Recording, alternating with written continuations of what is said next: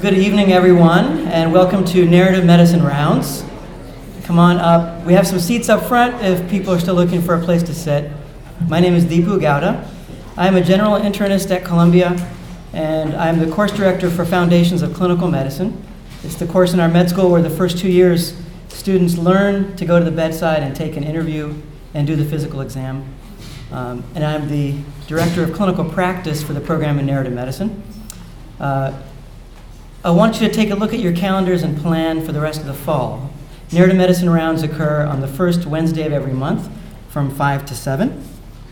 November 4th, we'll have presentations from contributors of the literary magazine Esopus, including our very own Daniel Spencer, back in the back there, waving. Um, on December 2nd, we'll have Rick Guidotti, a photographer of human diversity. He's the founder of Positive Exposure, an organization created to effect a sea change in societal attitudes towards individuals living with genetic difference. Um, so I want to welcome Nellie Hermann up. She is the uh, creative director in the program in narrative medicine and will introduce our speaker tonight.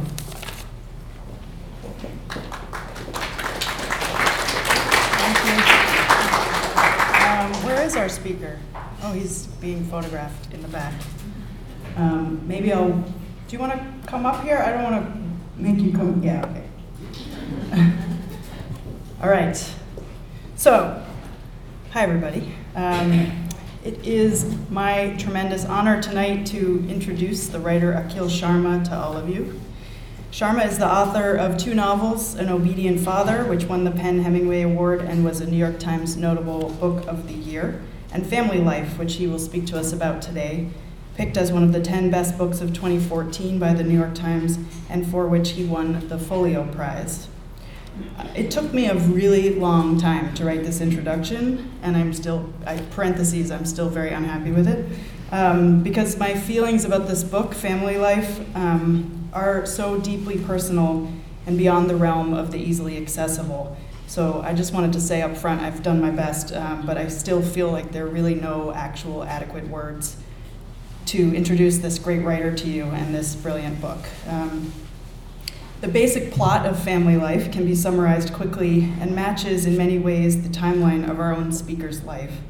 Ajay, Ajay I warned Akhil that I was going to butcher the name, but Ajay Mishra is eight years old when he moves from India to America with his parents and one older brother, then 12.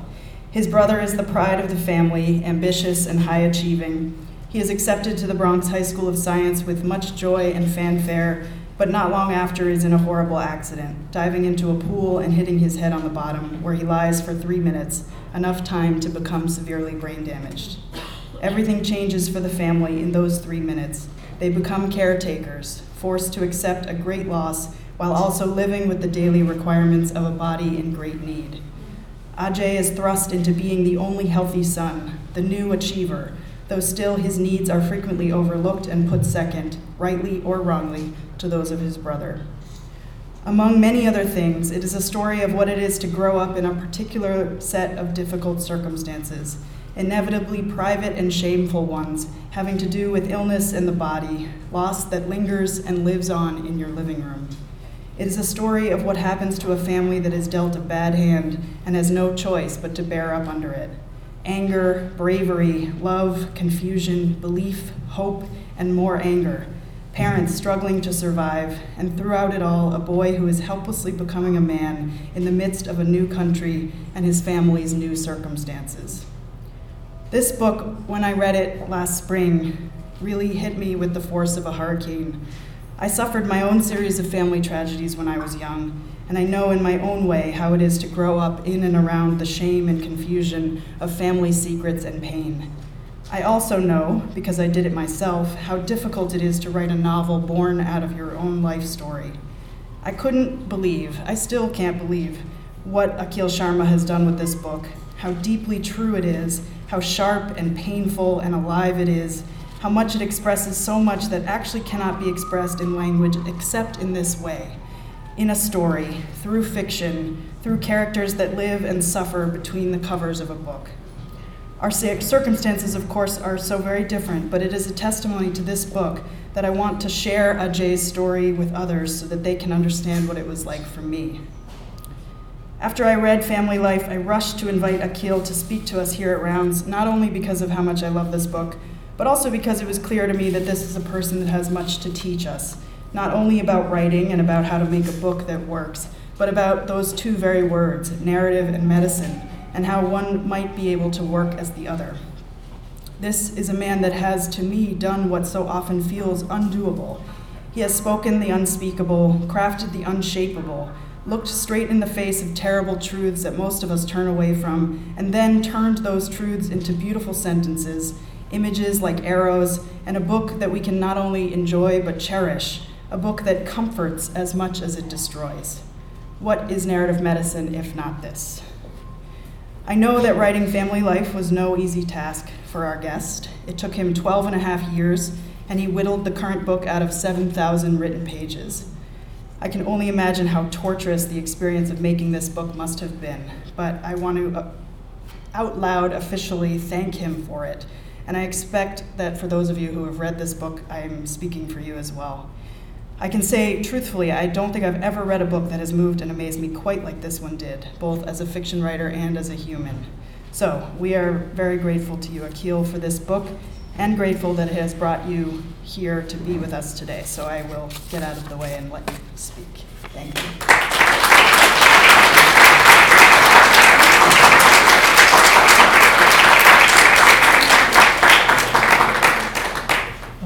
What a what a generous introduction.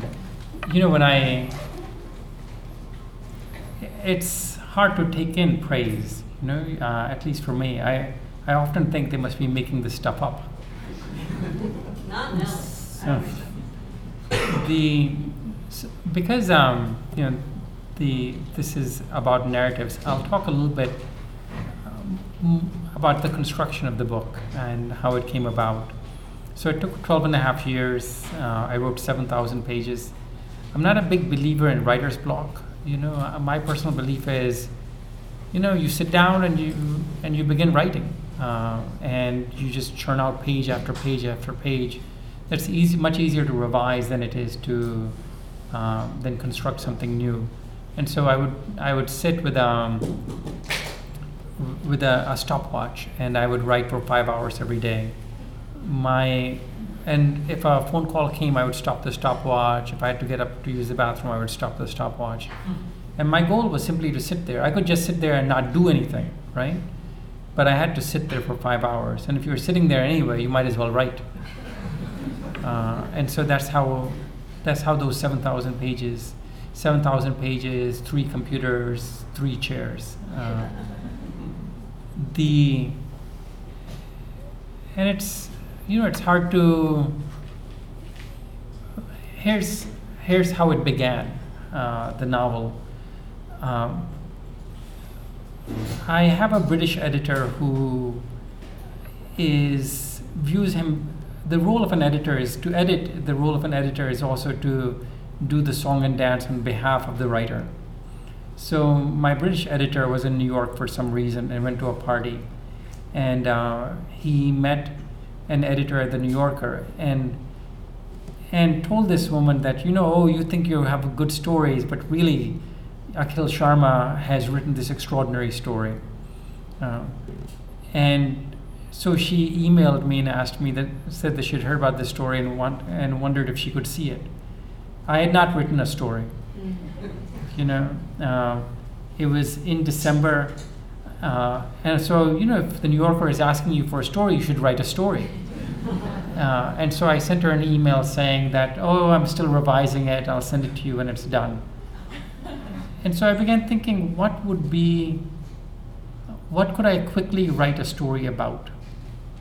You know, and the experience that I know most well, most fully, is the experience of dealing with illness because my uh, I have an older brother who was severely brain damaged from an accident in a, in a swimming pool. And I have no sort of, I don't feel any shyness about almost anything.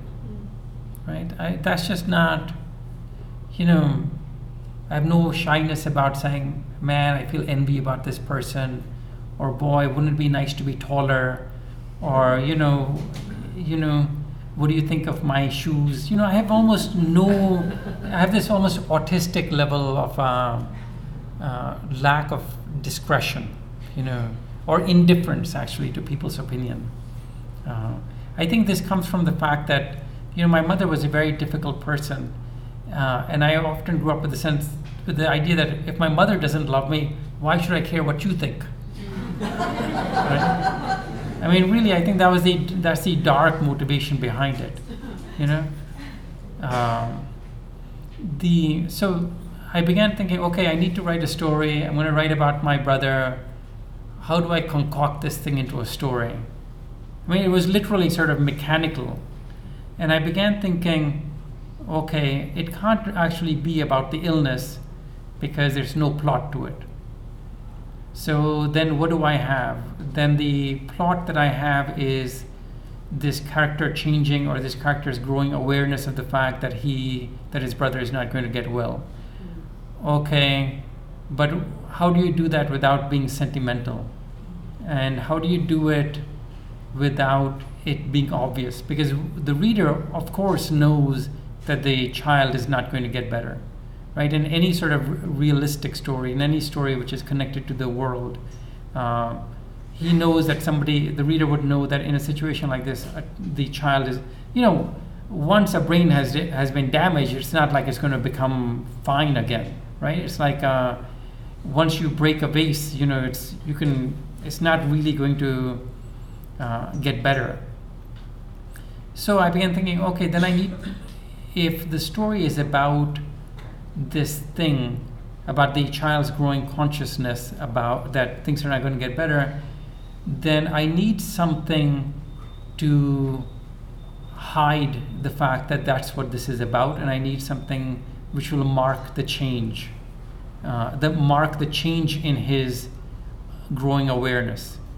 And so I said, okay, then I, what I can do is I can have him have these conversations, and each conversation is going to be slightly different. Uh, and I need the the conversations to be weird because you know whenever you're writing about a very sad thing you want it to you want some energy which is going in the opposite direction of the sadness you know it's like that beatles song help you know that song is sung cheerfully for a reason because nobody wants to listen to a sad song sung, sung sadly. You know it becomes boring. Uh, and so i thought okay i will write this story. This kid is going to begin talking to god.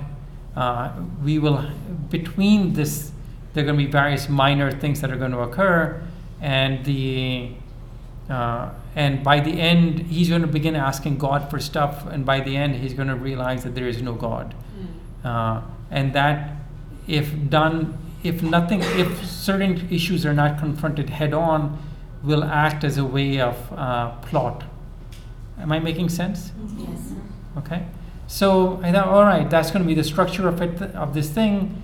Let me write it quickly, and I wrote it very, very quickly. I wrote it maybe in a week or so, uh, and it was it's it's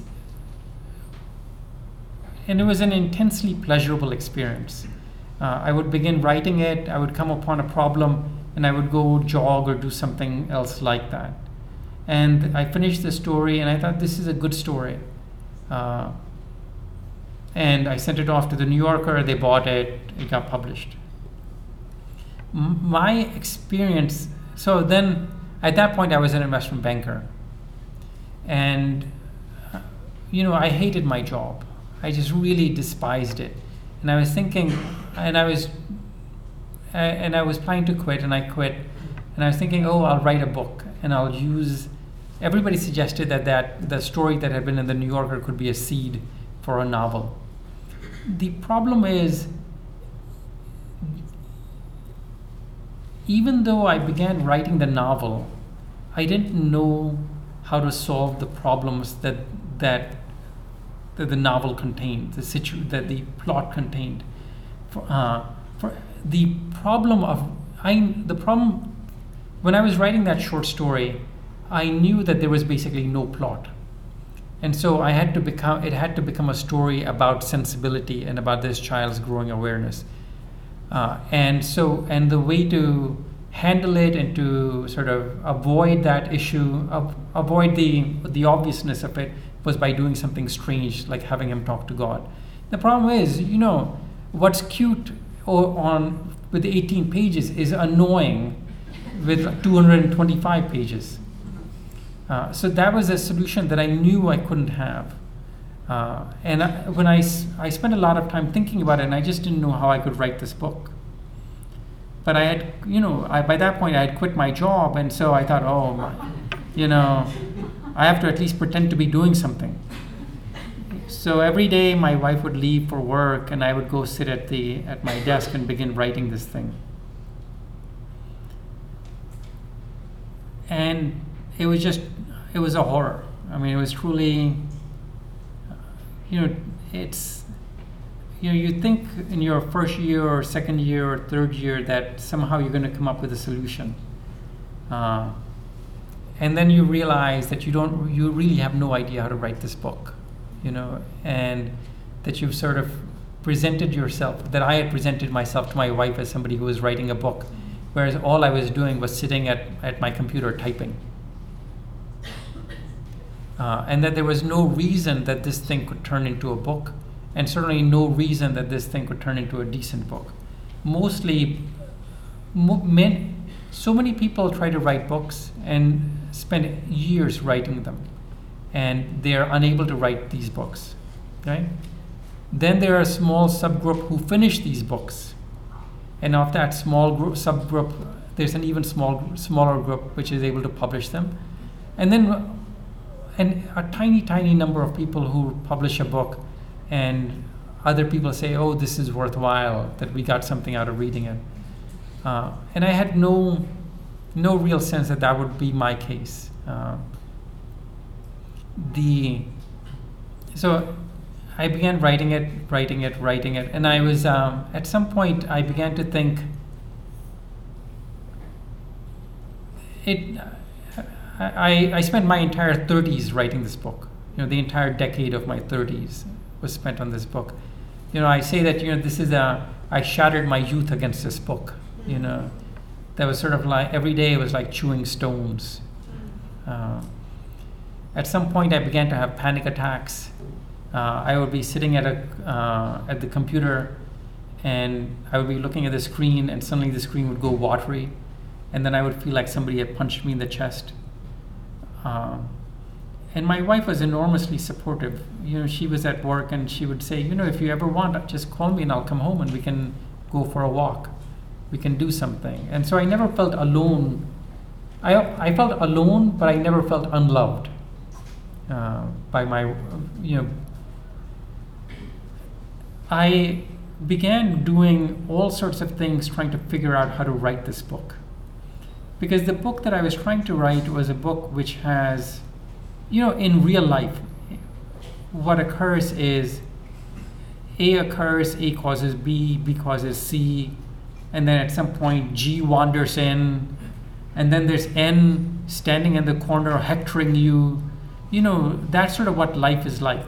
Uh, that there isn't plot, that there isn't uh, causation. And so I began thinking, how can I solve this problem? And so I began looking at all these different writers. Uh, I began, um, I first read, read books where the ending is given away. Because I thought, you know, if you can give away, if you give away the ending, that creates a false sense of shape and that shape will act as a will act as, that false sense of shape will act as a substitute for plot.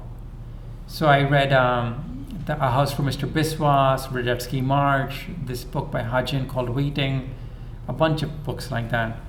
Uh, the for me the problem with books like that is that if you give away the ending at some point the energy gets sapped the energy of the narrative gets sapped so for example you know, I have what I want for for to occur when a, when somebody's reading my book is that they can't put it down. I want it to be irresistible. I think this is due to the fact that I felt uh, ignored as a child, and so I want to write a book which, if you begin, you will not be able to stop it. Uh, that's sort of my my standard as to what a what a book should be doing, what something I write should be doing. So from so I tried I did write books, various drafts, uh, where I give away the ending, where I gave away the ending and then progressed. Uh, that didn't work. Then I tried books which are books that are almost purely of memory, of, of recall, so remembrance of things past, uh, or housekeeping. And I tried that. And, you know, honestly, to me, these are good books. Like Housekeeping is a good book, and Remembrance of Things Past might be the greatest book of the 20th century, greater even than Ulysses. Um, for me, there's a that sort of spending time recalling. For me, there's a there's a decadence to it. You know, life itself is so fantastic and interesting.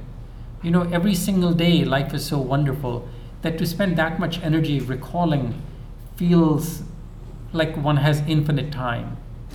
You know, and I and, and this is one of the issues of being a writer that you have your own sensibility, you have your own senses priorities, and so it's hard to lift styles from other writers and put and take take it over, you know, and just directly subs- put it onto your writing. I tried reading Tolstoy um, because I thought, you know, maybe if I can do, uh, uh, if I can have that sort of deeply commanding voice, then I can have coincidence inside my novels, uh, and that'll substitute for causation. Am I making sense when I talk about causation?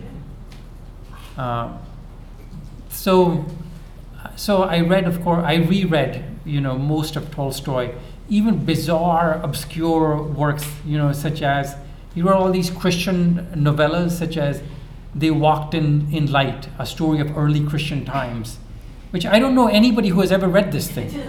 You know, uh, I, you know, I read everything.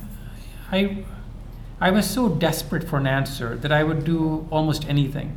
So I would read these works and then I would copy pages of them, right? Just to see if there was something that I could that could be gained from replicating the physical gestures of these words. Uh, I did things like I read uh, a lot of Tolstoy backwards. So I read uh, Tolstoy's novella Childhood backwards. You know, so I read the last sentence and the second to last sentence and the third to last sentence, because obviously, you know, as a writer, you're trying to hide all the tricks, right? And so, and I'm so I wanted to find out how exactly he was generating these effects. And so you, you learn all these weird things when you read something backwards. So, for example, there's enor- an enormous amount of physical motion in Tolstoy. He doesn't use visual description the way uh, normally um, writers use it. So he will he will almost never come into a room and say, "Oh, the room was rectangular. There was an arch. There were these strange light fixtures." Uh, instead, he'll have various characters talking or doing something, and that is the way he generates life. So that's an example of a weird detail that I discovered. Or another thing is, you know, when you're reading uh, War and Peace, you are you regularly experience this effect where you're reading something and suddenly you begin feeling that you're floating, right? And you're floating and you're watching the room. And so the the way that he generates this effect is that he'll have a describe a character from the outside and let's let you sort of guess as to what the character is like, right? What Pierre is like. And then in the next paragraph, he'll transition inside the point of view. So you're looking at the world from his point of view. And then in the third paragraph, he'll pull, he'll have again sort of that detached point of view. And doing it in very, very rapid succession generates, confuses the reader in a very particular way so that the reader experiences that sense of floating. And so, you know, I learned all these crazy techniques, absolutely crazy techniques, totally useless for my purposes, totally useless, right? Uh, again, because I have a particular vision of what is true, right? And I can learn techniques, but I can't stop being me. You know, so if I learn French, I'm still going to be saying the same, I'm still going to be me in French, right? Uh, I'm still going in the same way that in Hindi I'm the same person that I am in English. Uh, and so I learned these techniques, and th- but they were not. I couldn't get them. I couldn't write the book. I could write no end of pages. I just couldn't write a book that worked. And then I was reading uh, Chekhov. So the problem that I had was that what I was writing was intensely boring. Intensely boring. And this was not just me saying it. I showed drafts to people and they said, This is terrible, Akhil. you know, or, you know, I wouldn't have read this except you're my friend. You know, the, uh, so it was intensely boring, and I was thinking, and I sort of sensed as to why it was boring. The reason it was boring was nothing was happening. The reason nothing was happening is that this was a static situation. You know, if you're writing about sickness, the problem is very little happens, right? You know, you have this situation where somebody is sick, they're sick, over time the situation becomes slightly worse, over time they bother you in a slightly different way, you know, or you do the same stupid, annoying stuff every single day, right? Every single day, my parents would start would uh, would begin playing prayers on this tape recorder every single morning, and I would wake up and you know with the sound of temple bells uh, blasting. Then I would uh, go downstairs, and my brother would be naked. My father and I would begin oiling him down with coconut oil. Uh, every single day, we would put him in a you know in a wheelchair. And how to how to write about these things that are repetitive. Um, and acknowledge the weight of the fact that you're doing this every single day. That you can be heroic for a day, you can be heroic for two days, and then after a couple of weeks, you begin thinking, "Holy shit, this is my life. This is what I'm stuck with." Uh, how do you hand? How do you write about things where things occur and they don't actually cause change? So this, I knew that this was my problem that a reader would begin reading something. Uh, I would describe, you know, I would make a scene visceral the way that no, one makes scenes visceral using sound and smell, you know, so that the reader was really locked, pressed into that reality, and then they would exit that scene. But not much would have occurred inside that scene, right? Because not much, not much would have occurred inside that scene which causes change and so the purpose of going into, a, into the scene is weak, and the purpose of exiting the scene is weak. Does that make sense, right? Uh, and so, you, you know, I'm so I'm spending my five hours every single day sitting there, looking at this computer, feeling desperate and sad, uh, and then I'm also reading. You know, I'm just reading di- wildly you know, so I'm reading everything. I'm reading anything that might be at all useful. I'm reading Little Women. I'm reading Silence of the Lambs. I'm reading uh, anything that might have any possible use to me in getting out of this stupid situation that I have found myself in. Right? The stupid situation is I have committed myself and thus my family's resources to generating this book.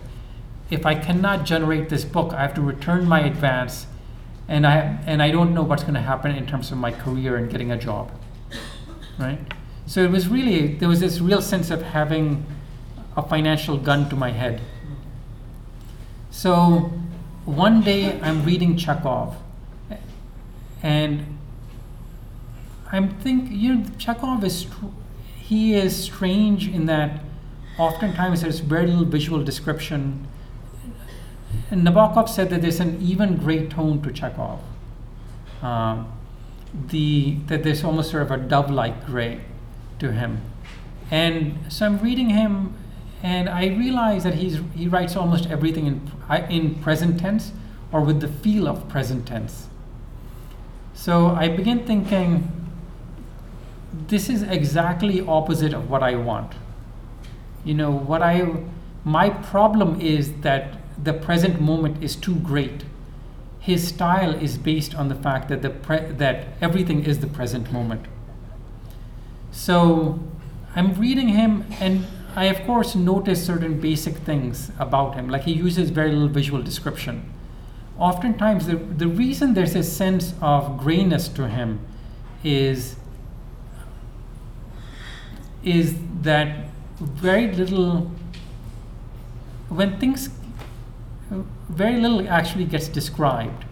Things are merely suggested. So you know the op- the opening of Lady with the Little Dog is people were talking. Um, there was a new person on the uh, on the embankment. Uh, a little lady, a lady with a little dog, right? That, that's sort of the opening. The fact that it begins, the only visual is at the very end of the sentence, means that our people were talking, so it's just voices. All of that is occurring sort of in the dark. Um, there was a there was a new woman on the uh, on the embankment. This is sort of a visual, but it's not much of a visual. It's more of a rumor, and only then is the is the actual image present. And so you know you and because because there's such little imagery, the few images that are there appear to be surrounded by darkness. So there's very little visuals. There's but there's an enormous amount of other sensory elements. There's smell, there's sound, there's you know taste. Oftentimes there's sound. And I realize that what he's doing is that he's relying on those elements of the senses which are most which are most visceral, which are most connected to the present tense. So for example, sound is always going to be in the present tense, right? Dialogue is always going to be in occurring in real time. That makes sense, right? And so what he's doing is so he's he's emphasizing certain sen- senses and de-emphasizing other senses.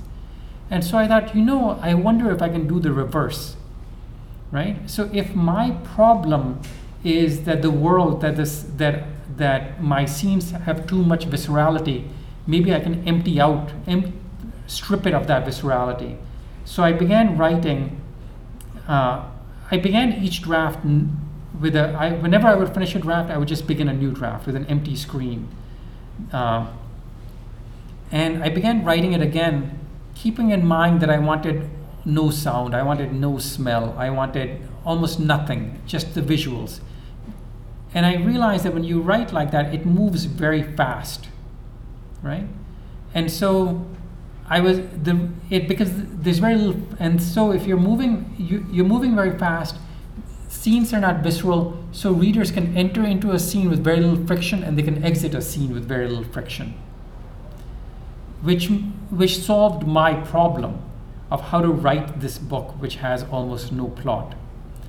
The the problem is that, that there tends there's a reason that fiction has best practices right? There's a reason that we tend to use certain senses that we use them in a certain order. There's a there's a reason why all of why there are these basic rules or basic tendencies which is that if you if you eliminate if you walk away from these rules you're going to make fiction appear more fictional. You're going to rob, rob it of its reality. And so what I did, I wrote this book and it felt sort of fake. And so I then had to go back in and plump it up and make it more real. And so I put in, so I began going in and doing, using various devices like uh, humor or the oddity of observation, all these other ways where it is the characters that are real, that are undeniable. And so, and then of course, once you, once that structure is there, then you have to sort of keep in mind what exactly the reader is willing to bear with. So, my personal belief is mostly readers don't want to hear much about physical misery, right? You need to sort of present physical misery to sort of prove the fact that you know what the hell you're talking about. Uh, you know, but then they don't really want to hear more of it. A little goes a long way. There's a challenge to this because how do you because the the reality of writing about illness is that the, the, the misery is so constant and the misery keeps varying. So first you have one horror then you have a new one. Fantastic. And then a third one.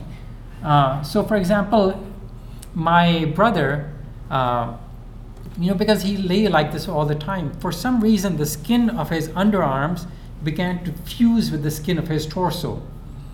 My parents did not want to go to the hospital because they were so scared of the hospital. They hated it so much. And so what they began doing was my father each morning would take a razor and cut the skin. And so, you know, it basically, he created this enormous wound. Uh, and a little goes a long way. You know, you can't put in this sort of stuff and expect to be able to do two or three of these images. Uh, or, you know, my brother ha- was brain damage because of oxygen deprivation. The brain damage also led to him having periodic convulsions. The convulsions then caused more brain damage. You know, it's like an avalanche. You know, more and more stuff falls off. The problem is, you know, really, do readers want that level of depression? And so you have to, at least for me, I had to be very aware of this, like how much I want to take my reader with me. And so I had to just decide how how could I align my interest with my readers? Like to some extent, the truth of if I'm interested in telling the truth of this experience, then I need to tell about these things. But if I, to what extent, what is the least that I can tell for it to feel truthful to me? So these were all things that were going on in my head as I was writing them. Uh, I'm going to read to you a little bit, just because uh, you can see, you I maybe I can talk a little bit about sort of the some of the technical things that I was thinking. Uh, I, when I was a child, I thought my father had been assigned to us by the government. This was because he appeared to serve no purpose. When he got home in the evening, all he did was sit in his chair in the living room, drink tea, and read the paper. Often he looked angry. By the time we left for America, I knew that the government had not sent him to live with us. Still, I continued to think that he served no purpose. Also, I found him frightening. You know, the for me, there were various things going on as I was writing this thing. One of the one of my impulses was that I wanted to memorialize uh, what occurred to my brother. You know, my poor brother got lost. I I'm not going to let him get lost. You know, I'm going to write a book where he is not lost. That was one of my impulses. The the community that I come from, the Indian American community, is a community that I love, that I'm very proud of. There was a period when the, the community was forming itself in the 70s and 80s, when everybody was running so hard that it's actually hard to remember all the weird details of that period. You know, the fact that um, that grocery stores tended not to have produce, right? And so, if you wanted, you know, certain vegetables, you had to go to Chinatown. Uh, that you, that there weren't many places, many towns that had temples. So you would meet in people's houses, sit in their basements, and listen to tape recordings of prayers. All of these things I wanted to capture.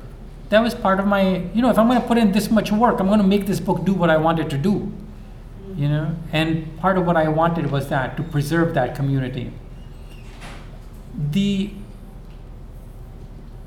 and one of the ways to do it is to be charming and one of the ways to be charming is to be funny, and to be funny, but to also be truthful. Now, I personally, as a child, thought all sorts of strange things. So I thought that my father had been assigned to us by the government because I wondered, what the hell does this guy do? You know, all he does is sit around and eat, you know, drink tea. Somebody, my, one of my teachers once asked me what my father's hobby was, and I said it was it was reading the newspaper in the bathroom. you know, so the and the reader can recognize the truth of this.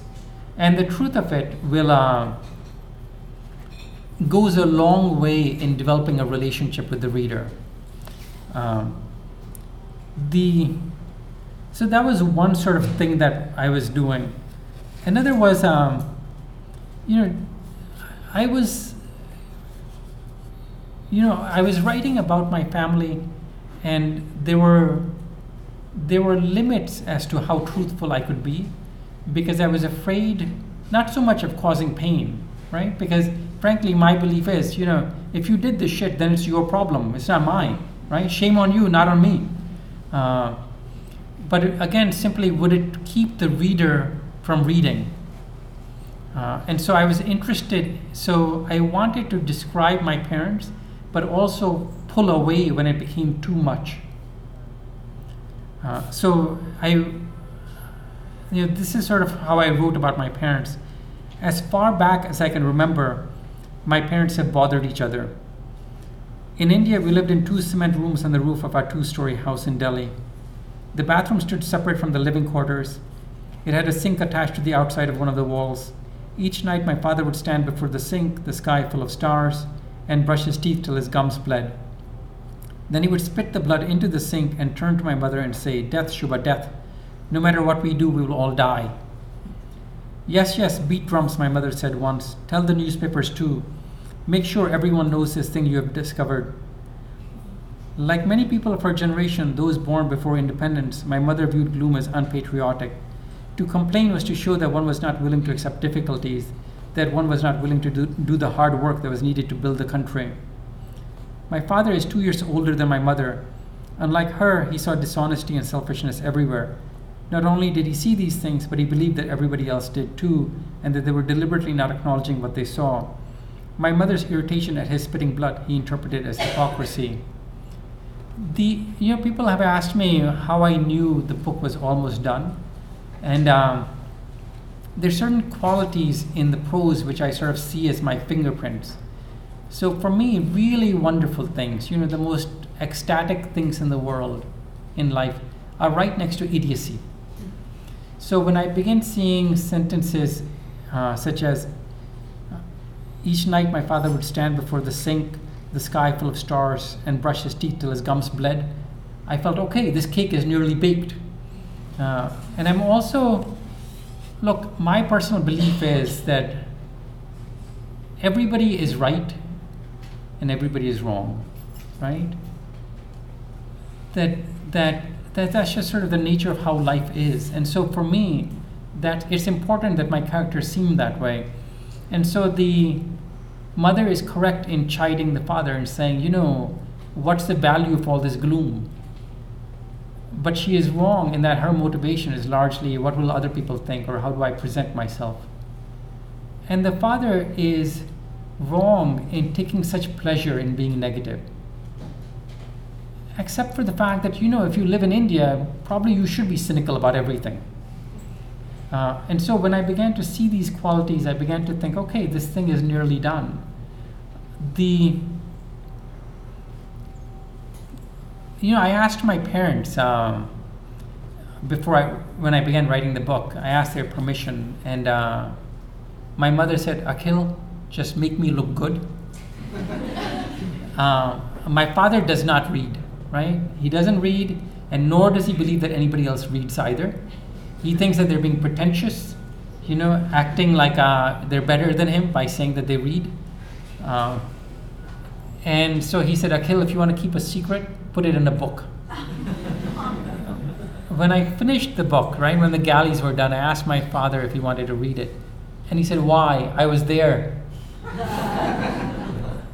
the, you know, there's hundreds, you know, I'm gonna, I'm gonna stop there, but there were hundreds of little battles that were fought in the writing of this book, right? Uh, so, for example, where in, where the in the third chapter the accident occurs because typically you would want in a in a story to have the accident in a novel in a typical novel to have the accident occur near the end of a chapter uh, because that launches you into the next chapter if you put it in if you put it uh, but if you put it at the end of a chapter then you're risking this issue of coincidence. If you where you put it in the in the and near the, so then maybe should we put in near the start of a chapter? Okay where do you put it into the start of the chapter where where you can bury the fact that a new that a, a plot machine is being a, the engine of the plot is being turned um, you know the for me the easiest thing in life is to write beautifully. You know coming out with one lovely image after another is not a hard thing right? And so finding my preference though is to have uh, life and language walk side by side. And periodically uh, there are times though when life outstrips language and language has to sort of hurry up to keep up with it you know so there's a there's very few moments of uh, uh, s- metaphor or simile inside the book. Uh, there's one time where the, the protagonist Ajay kisses a girl for the first time, and he finds it so extraordinary that he describes it as uh, like holding her like holding a bouquet. And so periodically you have to let language hurry up uh, because life itself is so extraordinary. So the, I mean, there's, you know, I'm not totally sure about all. I mean, there are many ways that I can talk about the book, and I'm sure you have many interests, and I would be delighted to respond to whatever your questions are. Uh, thank you.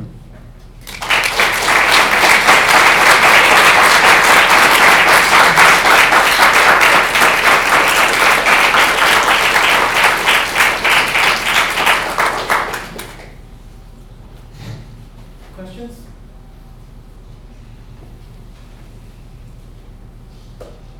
You were clearly very, well, first of all, thank you for coming, that was a fabulous talk. Um, thank you for coming. Um, I was, you- you're clearly very conscious of the reader as you were writing, and I was curious if you had anything more specific in mind about who that reader was, or was it just a Sure. blur? You know, um, you know, I began writing when I was in high school, writing seriously and diligently, uh, and I began writing largely out of des- out of a desire to bother people. You know, I was unhappy, and so I wanted to find out a way to bother other people. You know, why should you get to be happy when I'm miserable? That was largely my motivation. The the the audience, the imaginary audience that I have is an, an audience of people who don't read.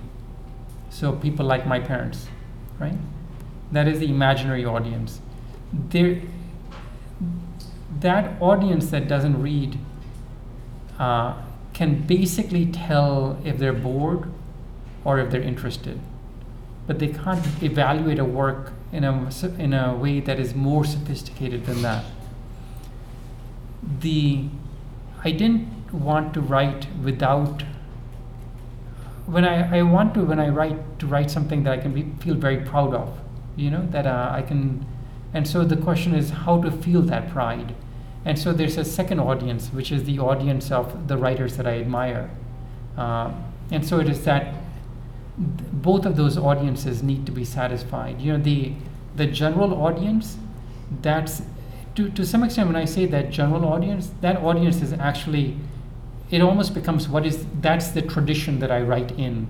The tradition that i write in is legible prose uh, where there's a narrative that is that has compelling characters and a compelling situation and where on every single page or paragraph there is some reason to keep moving forward. That's the tradition that i write in. The audience and that tradition of course requires an imaginary audience. There is a secondary audience of course which is the writers within that tradition uh, and also outside of that tradition. You know many writers love books which are nothing like what they themselves write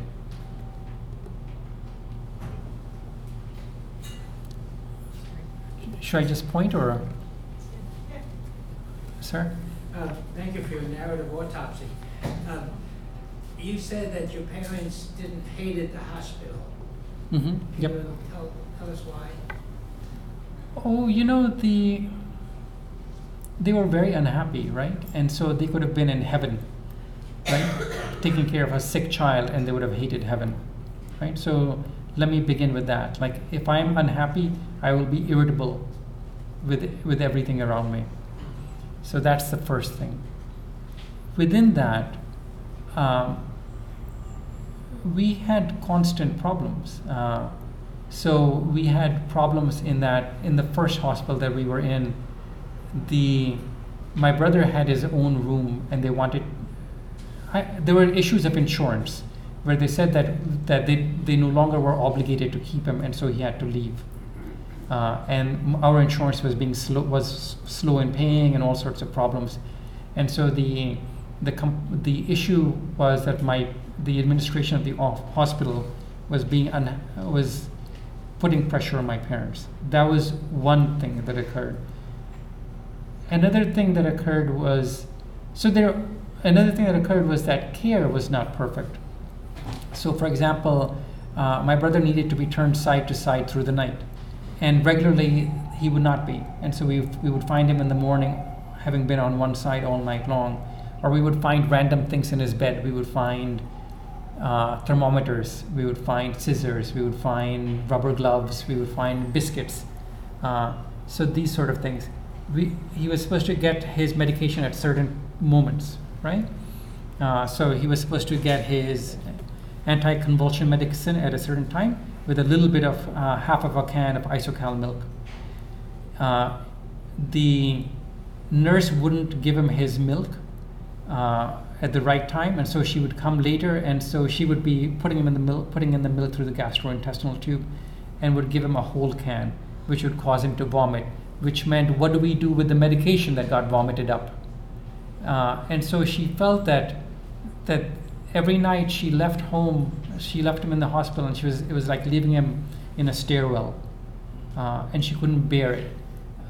I mean, I don't know how you know. Honest, I don't spend that much time in hospitals, so I don't know how good hospitals are at taking care of that sort of persistent problem, where things need to occur meticulously. I should have mentioned that I've been in practice over fifty years, and I find it tragic that rarely does a physician say to a family, this must be tough. Mhm. They usually say, things will be okay, and that kind of further isolates in Mhm. terms of assimilation or in terms of community. And just saying, I've even said to families, have you ever wanted to kill your child? Mhm. because it gives them permission to, to at least relate to what some of the frustrations are. Mhm. Yes, madam.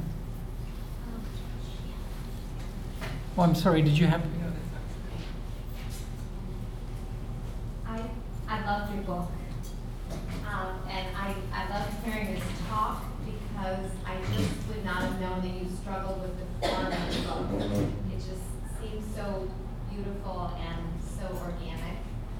So I have a question as someone who's read the entire book several times, so you may not want to answer this to a room full of people who may not have read the book. But, um, I, I struggle with the ending and what to make, it ends very ambiguously. It feels sort of like a happy ending, but like you don't want to give the story a happy ending. So I'm wondering if there's anything you can say about it um, that won't, I, I don't think it would ruin the book for others, but that you can Sure. say to a where Yeah, the the book has the the book has two beginnings and two endings, right? So there's a the book begins with this 40 year old Ajay recalling, talking about what his life is right now, and then it goes back to his childhood, and then it ends at a certain point when he goes to college, and that ending is marked by a little drawing, the only a doodle of a flashlight. It's the only time there's a drawing or an illustration like that in the book, and then there's a last chapter, which is sort of a second ending. The the reason for the two beginnings is that by letting the reader know very clearly that something is being recalled, it's a way of putting in putting less pressure on the pain of the moment. If I'm saying to you, "Oh yeah, I had cancer," that's very different from saying I have cancer. So that was the that was the reason for that. The reason the book has us two endings is, you know, when you've gone through a crisis, it never actually ends. You know, you are shaped by it, and so to some extent, you have to acknowledge the fact that uh, you're constantly discovering new problems. It's like um, Saul Bellows said of uh, his after his father died, that his father's death was like uh, walking through a plate glass window. That for years he kept finding shards of glass, uh, and that's sort of the that's why there is that second ending. The specific issue you have with the last two or three paragraphs, I can tell you out, uh, elsewhere. Uh, the, the lady in the very back.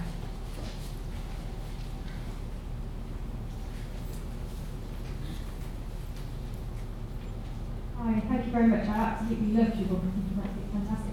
I just wanted to ask one thing that you picked up on earlier about the kind of the desperation and the, the sameness of living with illness and how that would put off your reader ordinarily. Um, for me, the way that you avoided that was by having a child obviously go through transitions and the hope that that brings to any story. Do you think this story could have ever been written from your mother's perspective? You know, I wrote it from my mother's perspective. I, I wrote it from my father's perspective.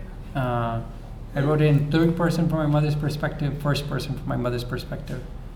Uh, could it be written? Yeah, sure, it can be done. Um, it's, you know, you just begin to need to do uh, structural changes, you know, so that uh, you if you want to write something like that right from the point of the third from a first person point of view of uh, the mother in something like this you might want to be much more interior in the voice you know so there's much less legibility of action around the character. Uh, and so and that you need to jump time so that time stutters a bit. But there's there's lots of technical solutions to I mean, the answer is yes, and the answer is uh, I can describe to you how you would do it. The the for me the problem for me the effect that I'm seeking when I'm writing a book is to generate a whole world, uh, and so for me that requires a certain legibility of the world, uh, and that I would have had to surrender a tiny bit more than I wanted to if I wanted to write it from the point of view of the mother. But I did write a draft, several drafts from the point of view of the mother. Uh, yes. Um, um, so I have, I have a question. Um, i- in your talk, you mentioned that you had done a lot of reading of Tolstoy and Chekhov and all of these other authors to get inspiration for the tools for your actual writing style. Um, and there was a chapter um, in the book where you, where, where Ajay was reading uh, the theories about Hemingway and Hemingway's writing style.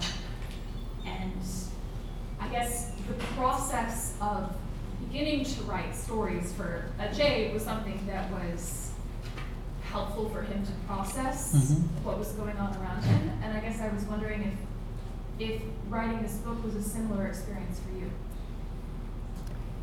We- When I was a child and I began writing, when I was in high school and I began writing, um, I began writing. So my brother had his accident when I was in fifth grade, when I was about to start fifth grade, and we brought him to our house when I was in seventh grade, so two years later. And um, the first years, the wheels began to come off the car probably when I was in ninth grade or tenth grade, so about two years later after that.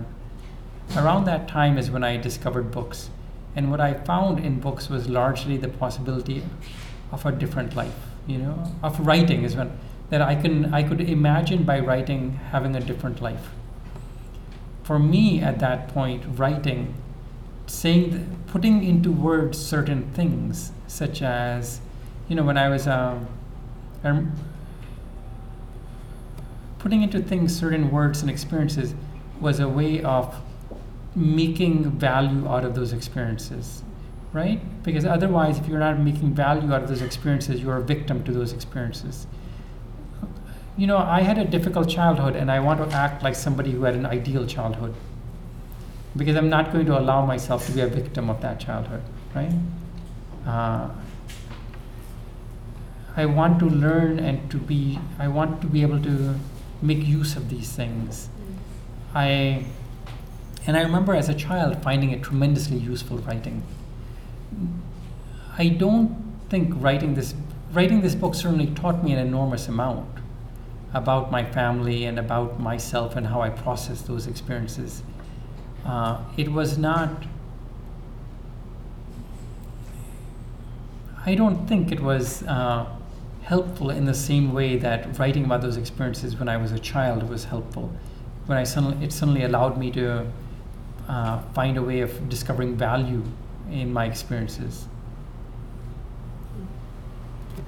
Sir? I was wondering if you could speak a little bit about uh, the challenge of perspective of a child, because you do, uh, the beginning of the book begins with you older, but definitely I think the book to some extent is written from the perspective of a child in that there are things that are not made sense of. There are things that are, you know, that to me seem like deliberate choices or something on your part to make it seem like the world is not really understood by this person. And over the course of the book, that understanding changes a little.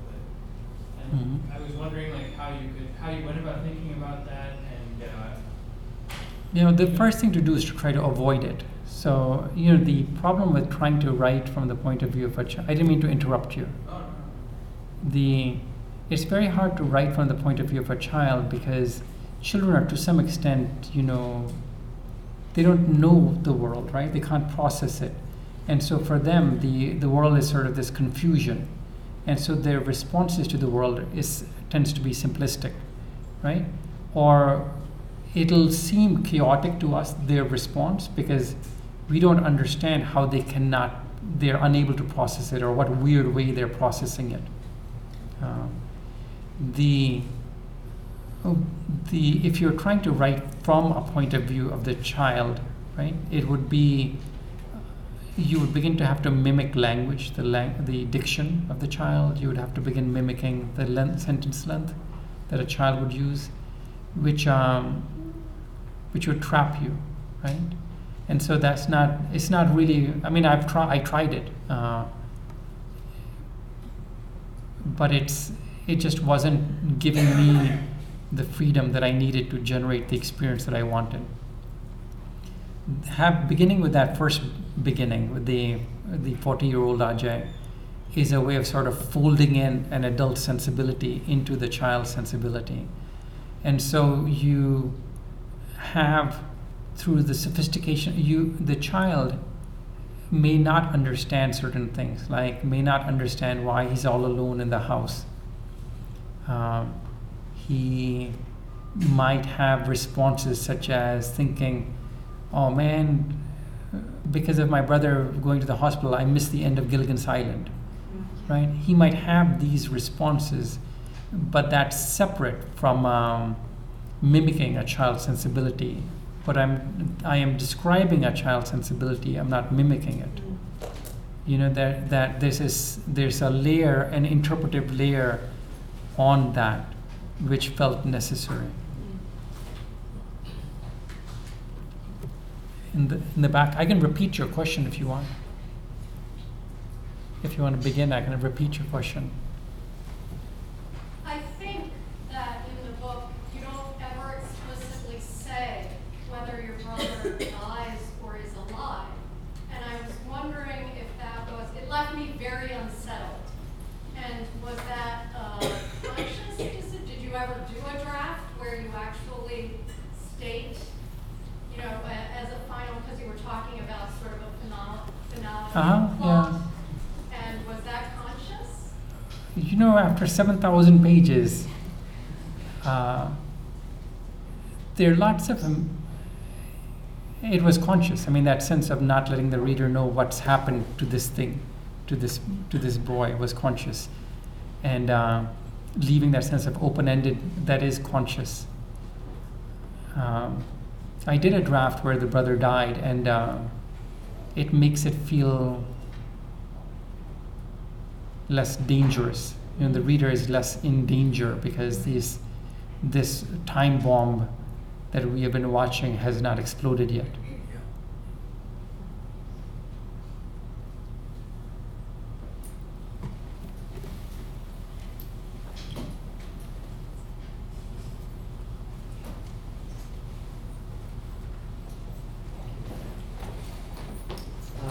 Akhil, I want to thank you for this gift that you've given us in the form of this book. Uh, the way you've memorialized your brother and also memorialized that very important period of Indian American history in the 70s and 80s uh, that you've depicted in such great detail uh, with such aliveness. Uh, it was the same generation that I grew up in, came to America when I was six in 77. I felt such a connection and commonality to that experience, and yet realizing that our experiences are so singular. Uh, it was a very powerful awakening uh, during the process of, of, of reading the book. Um, and I also really appreciated your generosity with sharing uh, the craft of writing. I think that that's so important. Uh, when we talk about writing with the medical students and with the faculty and with the staff that we work with, it certainly is about content and about what you discover in the process. Yet so much of it is about craft. How can we uh, refine our craft in, in, a, in so as to see our world in greater clarity? And I, we appreciate that you disclosed that to us. I also found it interesting uh, that you talked about how you had to really titrate how much of the brutal reality that you were able to share with your readers. And this really paralleled what, what Ajay did in the book, in the sense that he spun wild stories about his older brother, and then vacillated from that to also describing kind of brutal truths to people and felt the impact it had on, on others. Um, but I'm wondering, in the actual process of suffering, is there an opportunity to ever share the full truth of suffering with others? Or is it always about titration? Is there a space and place and time to actually share the full truth?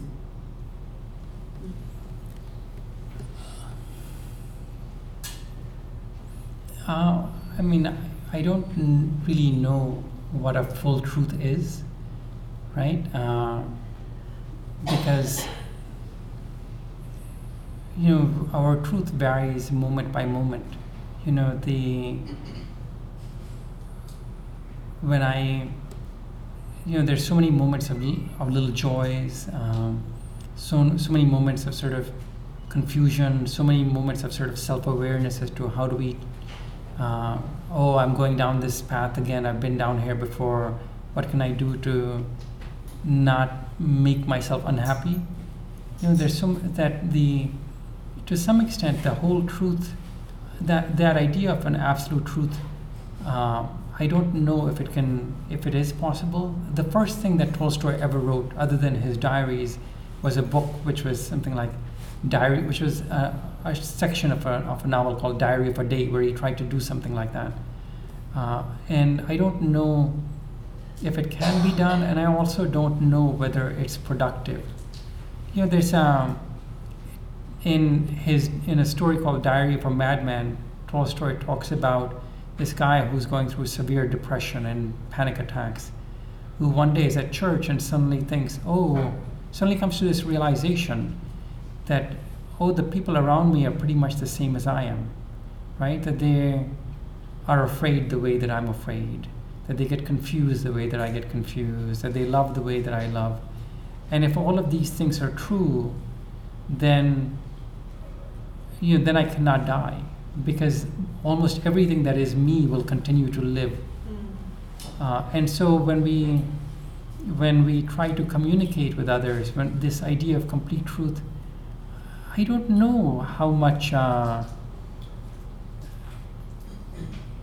I I mean I think that um, when somebody puts their arm around you, uh, you know you should know that uh, that this uh, that the person who's doing that to you has also had their arm put around them.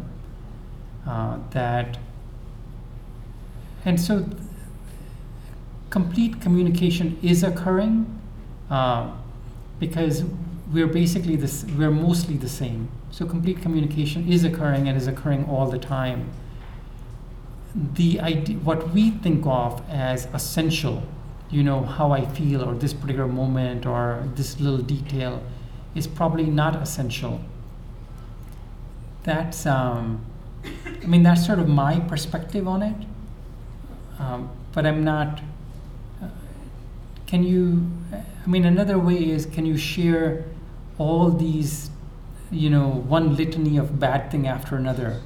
I mean, certainly I can share that to with somebody I love because that person loves me, and if this is important for me to share, they'll they'll be willing to listen to it. But your reader is not there because they love you. You know, you. This is a. I mean, I view myself as a writer as providing a service and me wanting something in return from my reader. And what I want from my reader is that certain that I want attention for these things that are important to me. And so, what am I willing to sacrifice to get those that get that attention? What am I not willing to sacrifice?